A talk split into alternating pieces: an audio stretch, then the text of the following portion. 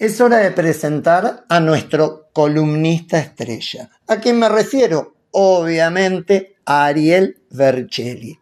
Ariel tiene esta manía de compartir cada miércoles columnas cada vez más jugosas, en donde aborda temas estratégicos, de alto vuelo, vinculados con la tecnología, que sucede fronteras adentro y fronteras afuera.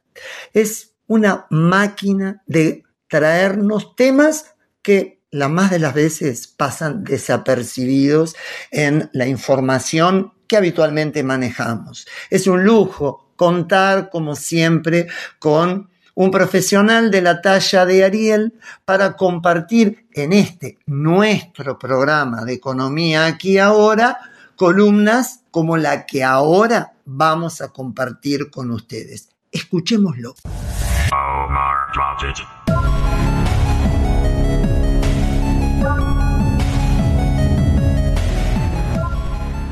Las tensiones entre los Estados Unidos y China siguen en franco ascenso. A las sanciones económicas a China y a la venta de armas a la isla de China Taiwán, ahora se suman iniciativas de Estados Unidos que podrían bloquear el desarrollo científico-tecnológico de la región Asia-Pacífico.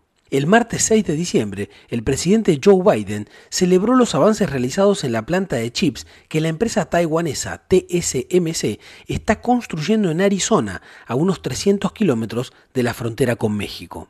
Las nuevas políticas tecnológicas norteamericanas, sobre todo a partir de la Ley de Chips y Ciencia de agosto del 2022, se orientan tanto a garantizar la cadena de suministros de chips como a relocalizar su producción y la de otras tecnologías estratégicas en el territorio nacional.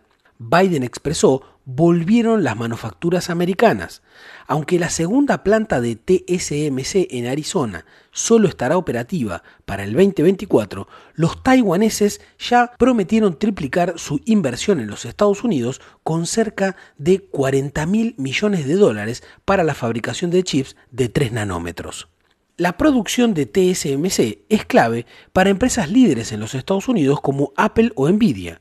El CEO de Nvidia, Jensen Huang, manifestó que llevar la inversión de TSMC a los Estados Unidos es un golpe maestro y un desarrollo innovador para la industria.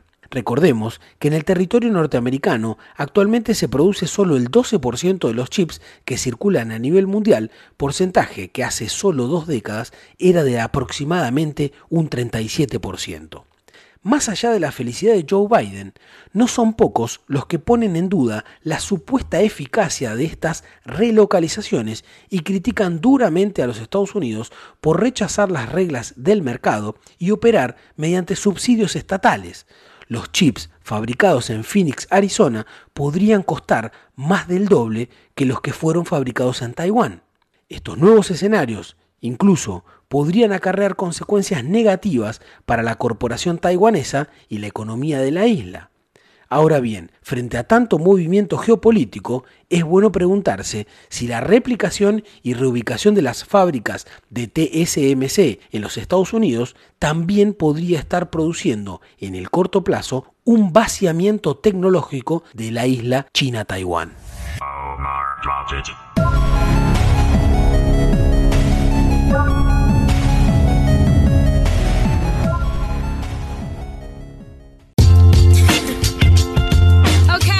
Noticias locales en economía, aquí y ahora.